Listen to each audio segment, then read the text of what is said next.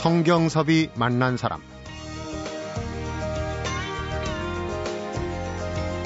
초등학교 시절을 보내면서 세상은 참 재미있고 좋은 곳이구나 이렇게 느끼나 하고 이렇게 힘들고 재미없는 세상이 있을까 느낀 아이는 인생 자체가 달라진다. 그래서 초등학교 때 아이에게 가르쳐야 할 것은 공부가 아니라 세상을 좋아하게 만들기다. 성경섭이 만난 사람 오늘은 아이의 인생은 초등학교에 달려 있다고 얘기하는 연세대 의대 소아정신과 신의진 교수를 만나봅니다.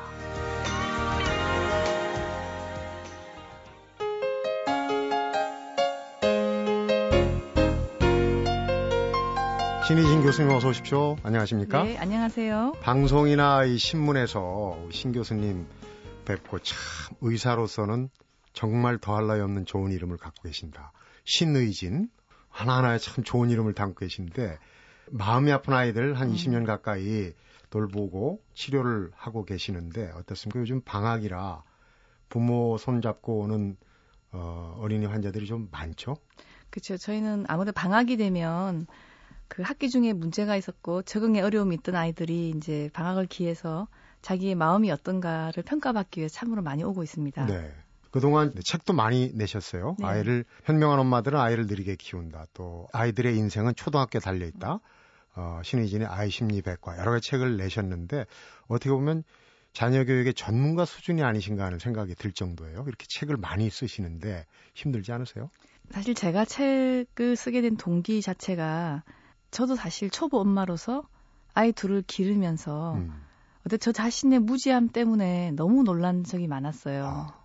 제가 정신과 의사를 마치고 또 소아정신과를 하게 된 이유가 도저히 정신과 의사로서 어른을 이해하는 마음으로는 아이들의 문제를 전혀 해석을 못했어요. 음. 예를 들면 갑자기 왜 화를 이렇게 내는지, 왜 그 숙제는 안 하는지, 음. 또왜 거친 말을 쓰는지.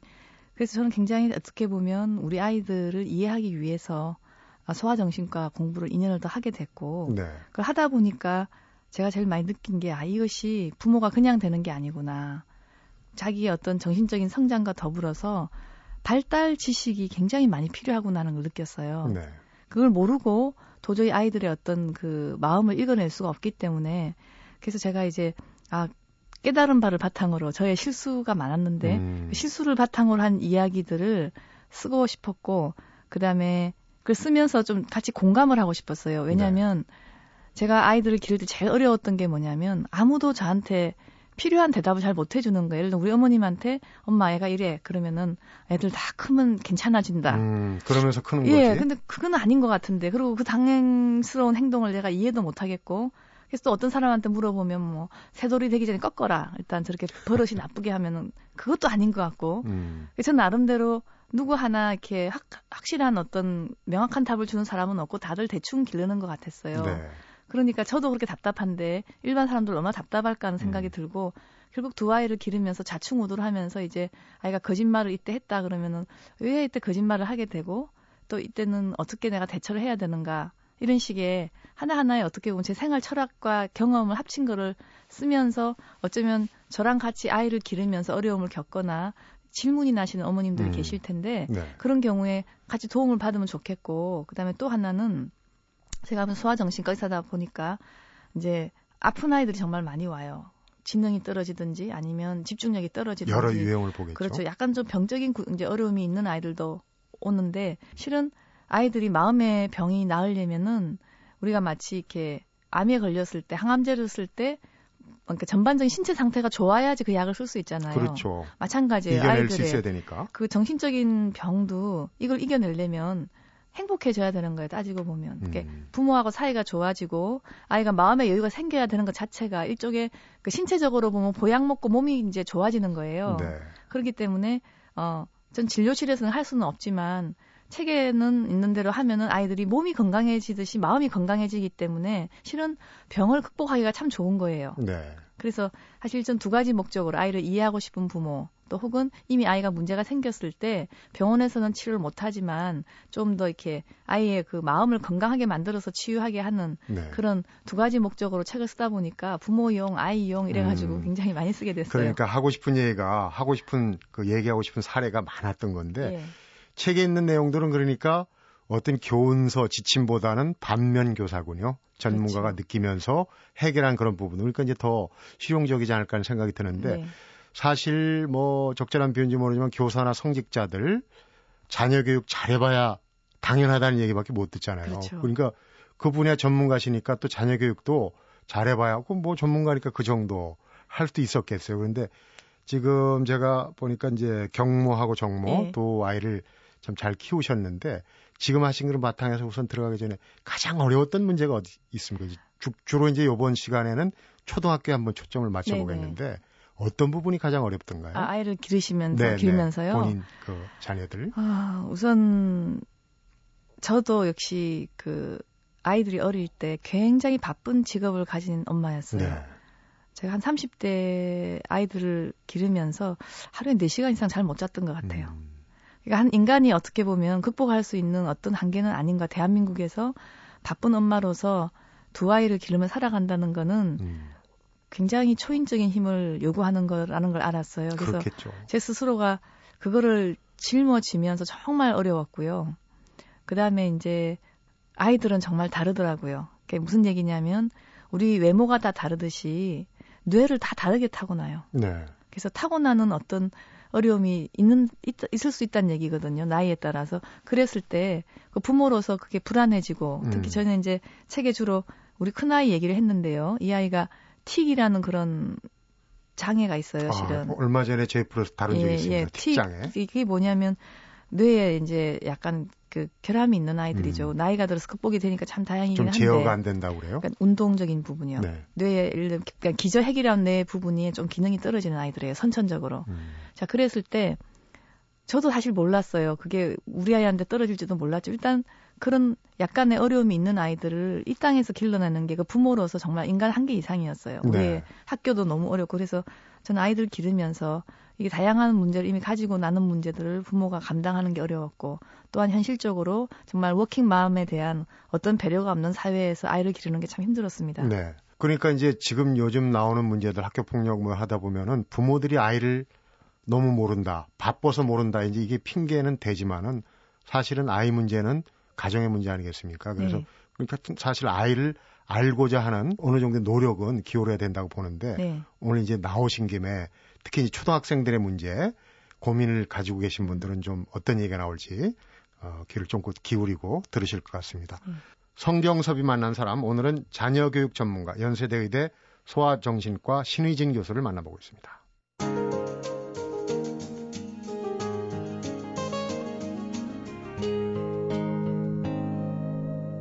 성경섭이 만난 사람 요즘 초등학교 부모님들, 초등학생 부모님들이 견해가 좀 엇갈리는데 이제 초등학교에서 인성 교육이 좀 덜하다.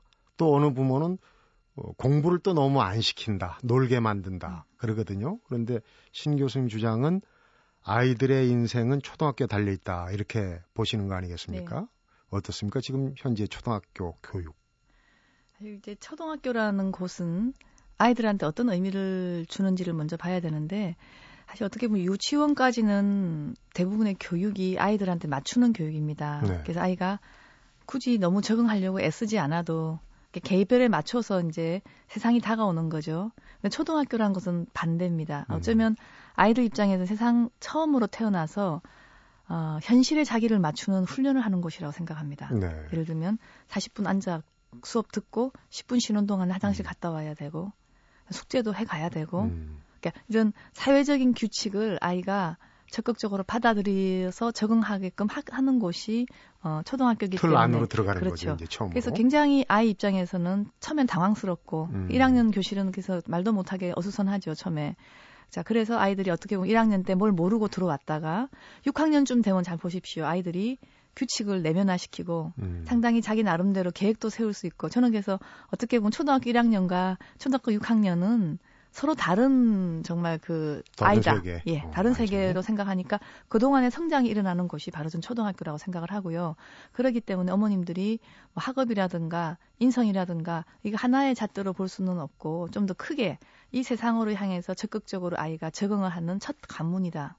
그렇기 때문에 요걸 잘 넘어야지 음. 그다음 관문 그다음 관문을 잘해서 어떻게 보면 성공적인 어른으로 성장할 수 있다고 봅니다. 네. 그러니까 인간의 능력 타고난 전체를 볼 때 지금 한 70% 정도, 7할 정도를 초등학교 과정에서 그렇죠. 어, 습득을 한다 이렇게 얘기를 하시잖아요. 네. 지금 곧 있으면은 취약 시기인데 어, 아이들 정말 천방지축으로 놀던 아이를 이제 초등학교 보낼 부모들 걱정이 굉장히 많으실 것 같아요. 네. 우선 초등학교 얘기 나온 김에 음. 그분들 취약 아동들을 둔 부모들이 가장 지금 어, 1월, 2월에 음. 어, 주안점을 대야 될 부분은 어떤 걸까요? 사실 이제 초등학교가 바로 이제 이렇게 규칙 외부에 적응을 해야 되기 때문에 그 이전에 아이들이 실은 해결을 해야 될 과제들이 있습니다. 네. 많은 부모님들은 글자를 읽고 산수를 좀 계산할 줄 알고 이러면은 아, 하겠다 생각하시는데요. 실은 초등학교 들어가기 전에 부모님들이 자기 아이를 조금은 객관적으로 보셔야 될 부분이 있는데 네. 어, 한 일곱 가지 정도의 덕목이 실은 있어야 돼요. 예를 들면 그 감정을 애가 조절할 수 있느냐 스스로 기분 음. 나빴다가 조절할 수 있느냐 충동을 좀 억제하고 기다릴 수 있느냐 음. 집중력이 적어도 수업 시간 40분 앉아 있을 정도가 되느냐. 규칙 안으로 들어가야 되니까. 그렇죠. 네. 이게 이제 인지적인 영역이죠, 상당히. 그러니까 참고 기다리고 집중할 수 있는 능력. 요것이 돼야 되고요. 그다음에 인성적인 부분으로는 어, 사회성이 발달이 돼서 음. 다른 사람의 입장을 배려하고 느낄 수 있느냐. 요새 아이들 요게 부족하기 때문에 집단 따돌림 현상이 지금 큰 문제인데 네. 일방적인 아이들이 요즘 너무 많아요. 그래서 자기 입장만 생각을 하지. 아나무인으로. 어, 다른 아이가 내가 이렇게 했을 때 뭘 느끼나 하는 이런 다른 사람의 입장을 이렇게 염두에 둘 수 있는 사회성도 있어야 되고 네. 그다음에 공감도 할 줄 알아야 돼. 예를 들면 내가 이렇게 하면 제가 아프겠거니 내가 이런 행동을 하면 제 아이가 기분이 좋겠거니 이런 감정적인 공감하는 능력 이것도 굉장히 중요하고요. 네. 그다음에 또 하나 굉장히 중요한 부분이 아이들이 호기심이 많아야 돼요.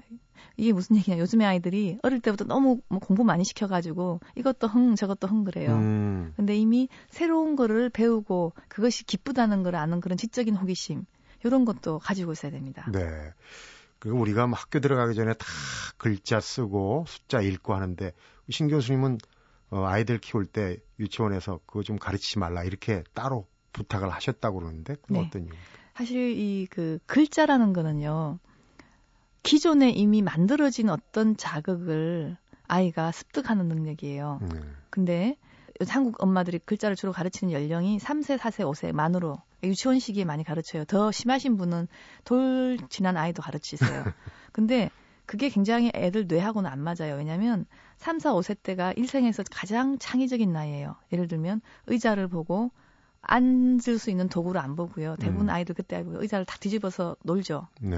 쉽게 얘기하면 기존의 어떤 어, 현상들이나 물질들을 자기 깨고. 입장에서 어. 해석을 할 수 있는 그런 능력이 굉장히 뛰어난 거예요. 그때는 그런 자극을 할 수 있게 자유를 줘야 되는 거지 글자의 규칙을 가르치거나 그러니까 숫자를 쓴다거나 이거 자체는 그 연령에 전혀 맞지 않는 자극이거든요. 그리고 네. 그러기 때문에 아이들한테 그거를 가르치면 애들이 배우려면 엄청나게 노력을 해야 돼요. 예를 들면 아이가 이미 7세대가 돼서 글자를 가르치면 정말 빨리 배워요. 네. 그런데 그거를 3세 때 하려면 되기는 되는데 어, 7세 때 가르치는 것보다 10배의 힘이 듭니다. 음. 자, 그러면은 뛰어놀고 딴 거 더 할 수 있는 그런 시간과 여유를 글자를 미리 빨리 가르치느라 이렇게 다 잡아먹어 버리면 얘는 정말 자유롭게 숨 쉬고 음. 자유롭게 상상할 수 있는 사실 그런 능력이 뒤처지게 되는데 문제는 이런 거는 눈에 안 보입니다. 음. 그리고 이게 언제 문제가 많이 나타나냐면 30살 넘어가야지 압니다. 아, 자기 분야의 전문가가 돼봤을 때 누구 하나는 너무 자신감 있게 창의적으로 치고 나가는 사람이 있는 반면에 만년 남한 거 베끼고 남 따라다니고 또 조금만 어려움이 생기면은 나 못해 하고 뒤로 넘어가는 사람들이 많거든요. 요즘에 네. 젊은이들 중에 특히. 자, 이게 실은 그때 생긴 문제가 아니라 유아기 때 한참 뇌가 발달하고 자기 자신감도 생기고 또 세상에 대한 창의성을 할 나이에 부모님들이 기존의 어떤 능력을 많이 집어넣은 거거든요. 그래서 제가 이런 말씀을 드리면 엄마들이 갸웃갸웃 하시는데요. 그냥 극명한 예를 들면 제가 옆에서도 다 그렇게 하거든요. 어, 제가 그러니까. 두 아이를 보면 음. 우리 큰 아이는 고집도 세고 미국도 갔다 오고 그러면서 진짜 글자를 학교 들어가기 딱 3개월 전에 대충 배웠어요. 네. 그런데 둘째 같은 경우는 이미 유치원 때 선생님들이 가르치니까 안 배우는 척 하면서도 이제 한 1년 만에 거의 지가 다 독학을 해가지고 이제 알고 있는데 네. 제가 분명히 기억나는 게 우리 큰아이가 한 6살쯤 될 때 그 아이는 글을 잘 모르기 때문에 이렇게 버스가 지나가면 아, 보라색 버스는 보라색 차고에 가고 파란색 버스는 파란색 차고에 간다. 이런 분류도 음. 하기 시작하고요. 네. 또 새마을호와 무궁화호를 앞모습 보고 잘 알아요. 음. 근데 둘째 아이님이 글자를 알아놓으니까 그런 관심이 없고요. 아 무슨 무슨 교통 이걸부터 알고 이미 기차에 뭐 새마을호 무궁화 써 있는데 저걸 왜 보냐 이런 식이었어요. 음. 그래서 저는 우리 두 아이만 보더라도 아 이게 글자를 미리 가르쳐 놓은 아이가 다양한 생각을 그러니까 어떻게 보면 지식의 덫에 너무 아이를 고정하는 거고 그래서 전통적으로 외국에서는 어, ABC와 같은 글자는 적어도 만 6세 전에 가르치지 말라고 돼 있어요. 왜냐? 네. 창의성을 갖다가 좀 죽이기 때문에. 음. 그래서 우리의 교육이 어떻게 보면 전통적인 발달 이론하고도 너무 안 맞는 교육이에요. 그런데 주변에서 조기 교육, 선행학습 하니까 사실은 부모님들이 정말 자기 나름대로의 부처럼 관을 가지고 좀 어, 자기만의 그런 방식을 잘 해야 될 것 같아요. 왜냐하면 주변에서 학원 보내는데 안 보내면 이상하고 다른 애들은 글자 술술 읽는데 우리 애는 못 읽는다 그러면 혹시 뒤떨어진 거 아닌가? 사실 그런 걸 지키 선을 지키기가 어려운데 어 그 문제는 그렇게 하고 그다음에 그 초등학교 학생들이 꼭 알아야 될 가르쳐야 될 부분이 세상을 좋아하는 아이로 만드는 거다. 세상이 참 살만한 세상, 좋은 세상이다. 이걸 꼭 느끼게 해줘야 된다고 그러셨어요. 네. 이건 어떤 의미신지? 네, 저는 초등학교 때 과제가 두 개. 엄마들은 초등학교 때 공부를 어떻게 하고 얘가 뭐 사, 사회생 얼마 좋고 생각하지만 저는 그냥 크게 초등학교 1학년 아무것도 모르는 아이들이 들어갔다가 6학년 딱 되면은 어떤 능력만 가지고 오면 되냐면 세상을 긍정적으로 좋아하면 돼요. 예를 들면 세상 제가 말씀드린 세상에는 자기 자신이 포함되어 있어요. 음, 자기 자신, 음.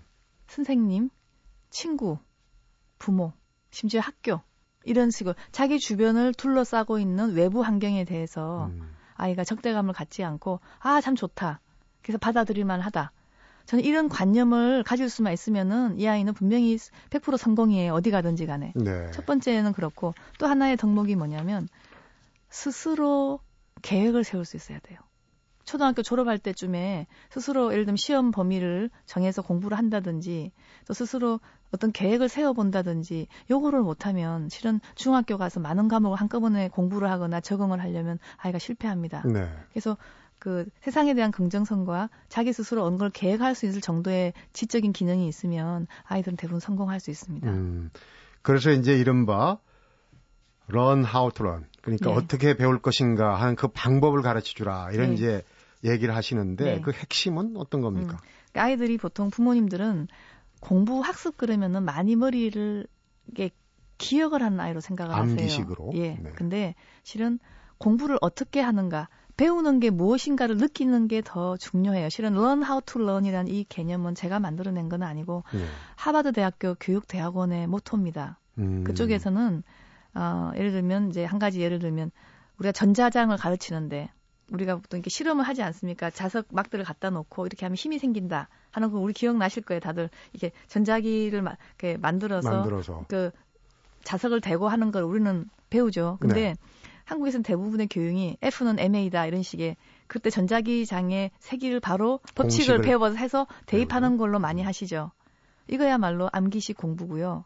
learn how to learn이라는 거는 쉽게 얘기하면 어떻게 이러한 눈에 안 보이는 어떤 자기의 힘이라는 것을 가르치기 위해서 얼마나 많은 사람들이 고민을 했고 이거를 재기 위해서 얼마나 다양한 방법론을 썼고 음. 요 과정을 가르치게 해서 아이들한테 새로운 진리를 알게 하는 그 방법론을 가르치는 거예요. 정확하게 말씀을 드리면. 풀어가는 방식을 가르치는 그렇죠. 거군요. 그래서 공부를 한다는 게 무엇인지를 배워야 돼요. 근데 예전에는 사실 어떻게 우리 교육이 좀 느슨했기 때문에 아이들이 그러니까 암기식 공부도 했지만 그것도 한번 하다 보면은 그 다음에 의문이 생겨요. 아, 그러면 이거를 누가 만들었을까?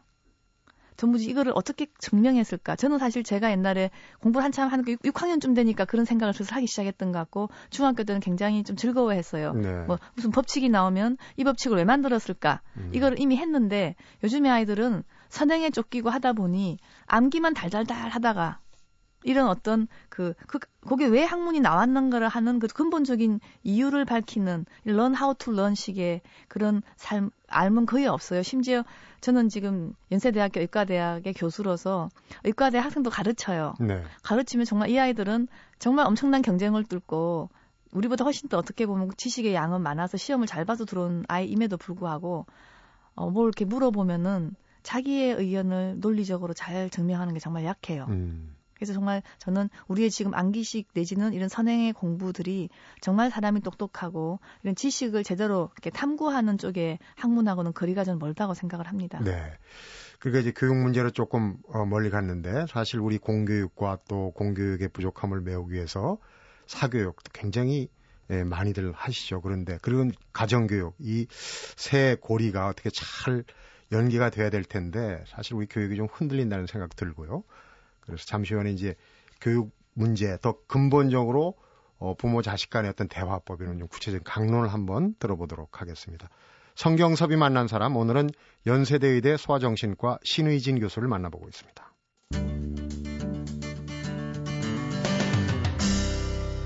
성경섭이 만난 사람 요즘 뭐 학교 폭력 문제가 심각합니다. 어제 오늘 일 아닌데 자꾸 이제 그건 팔수록 그런 사례들이 나오니까 더 심각하게 느끼는 것 같은데 그 가운데서 제일 심각한 게 뭐냐.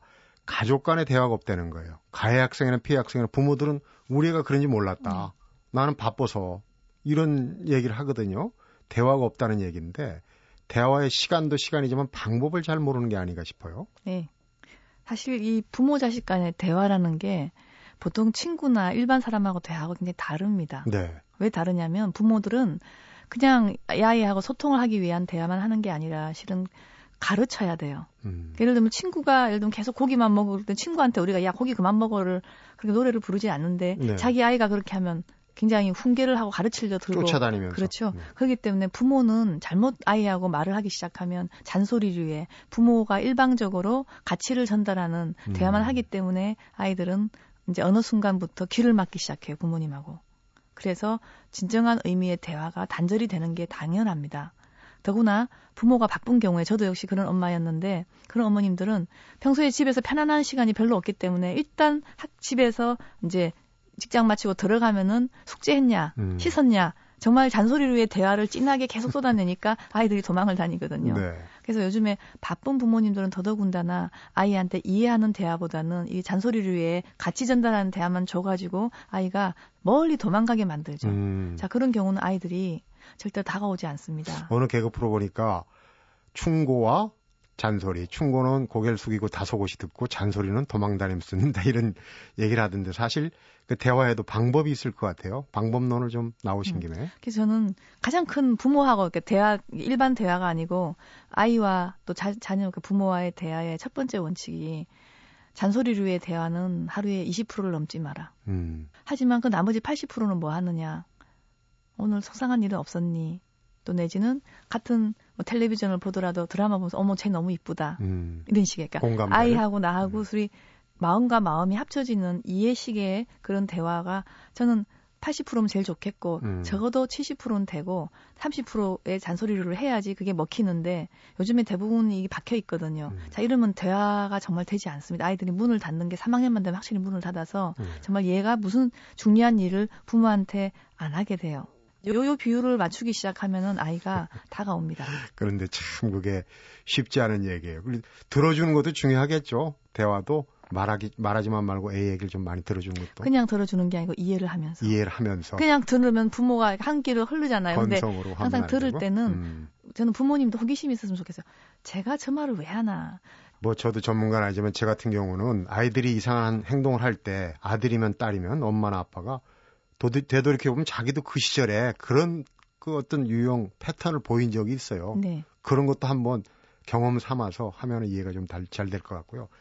그 다음에는 이제 이 초등학교 얘기를 했으니까 어, 뭐 아동 유아부터 쭉 한다고 해도 대화의 어떤 수준을 조절을 해야 되겠는데 쉬운 문제는 아닌데 제일 착안해야 될 점들이 어떤 걸까요? 연령별로. 어, 발달에 맞게. 네. 무슨 얘기냐면 유아기 때는 사실 그 언어적인 적보다는 신체적인 접촉이 훨씬 영아 때는 중요한 대화죠. 그러니까 넌버발 커뮤니케이션이라 그래서 아이가 어릴수록 음. 비언어적인 의사소통이 훨씬 더 눈빛이라든가 다정한 손짓이라든가 많이 안아준다든지 이런 것들이 주된 대화법이라면은 네. 아이가 한 다섯 돌 좀 지나면은 그때부터 언어가 중요해져요.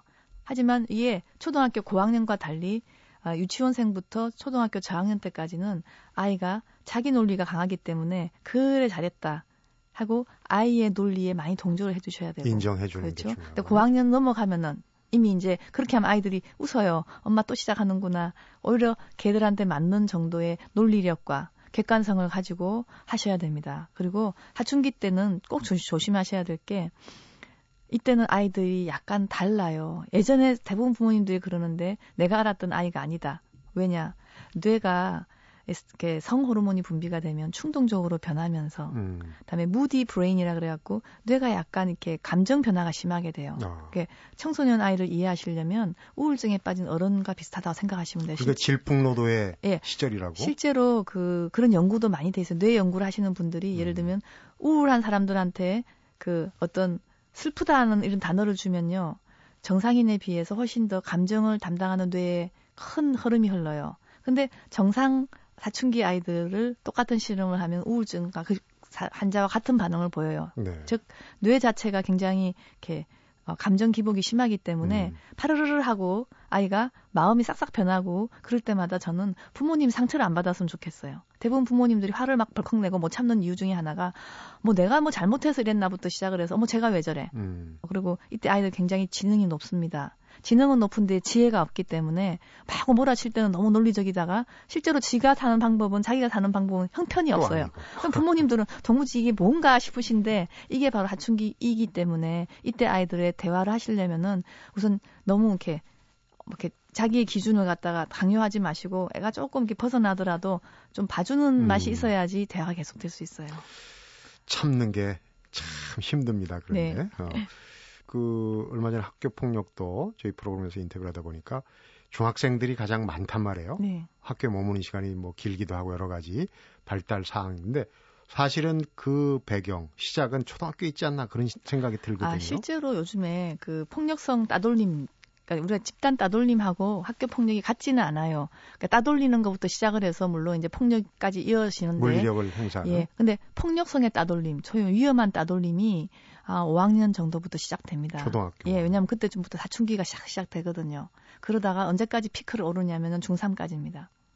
그, 저는 정말 이 부분이 우리 사회 문화적인 이유도 있겠지만 실은 어, 초등학교 5학년, 6학년부터 중3 전까지가 뇌 발달로 본다면 그럴 수밖에 없어요. 그러니까 아이들의 어떤 충동 억제력과 충동력과 또 사고력의 발달과 이걸 생각을 하면 그 부조화가 말을 못해요. 예를 네. 들면 성욕이라든가 충동성이 이렇게 높은데 실제로 그거를 좀 누르고 기다리고 지혜롭게 해결하는 이 전두엽의 발달은 굉장히 떨어지기 때문에 아직은 이 부조화가 굉장히 커서 네. 정말 질풍노도가 될 수밖에 없는 시대이기 때문에 이때 왕따나 학교 폭력이 많을 수밖에 없습니다. 음, 참 얘기를 들어보니까 부모 되기가 너무 힘든 것 같습니다. 청취 여러분들도 아이에 대해서 얼마나 알고 계신지 신 교수님 그냥 좋은 부모 되려면 누구보다 내 아이에 대해서 좀 더 시간을 쏟고 잘 알아야 될 것 같다는 생각이 듭니다. 바쁘신 가운데 오늘 좋은 말씀 나오셔서 고맙습니다.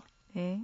성경섭이 만난 사람 오늘은 20년간이죠. 부모의 길을 제시해 오고 있는 연세대 의대 소아정신과의 신의진 교수를 만나봤습니다. 초등학교 때 아이에게 반드시 가르쳐야 할 것은 두 가지다. 나는 꽤 괜찮은 사람이다 하는 자신감하고 이 세상은 살만한 곳이다 라는 행복감이다. 이걸 자녀에게 가르치기 위해서는 우리 부모들도 이 두 가지부터 먼저 배워야 하지 않을까 생각해 봅니다. 성경섭이 만난 사람, 오늘은 여기까지입니다.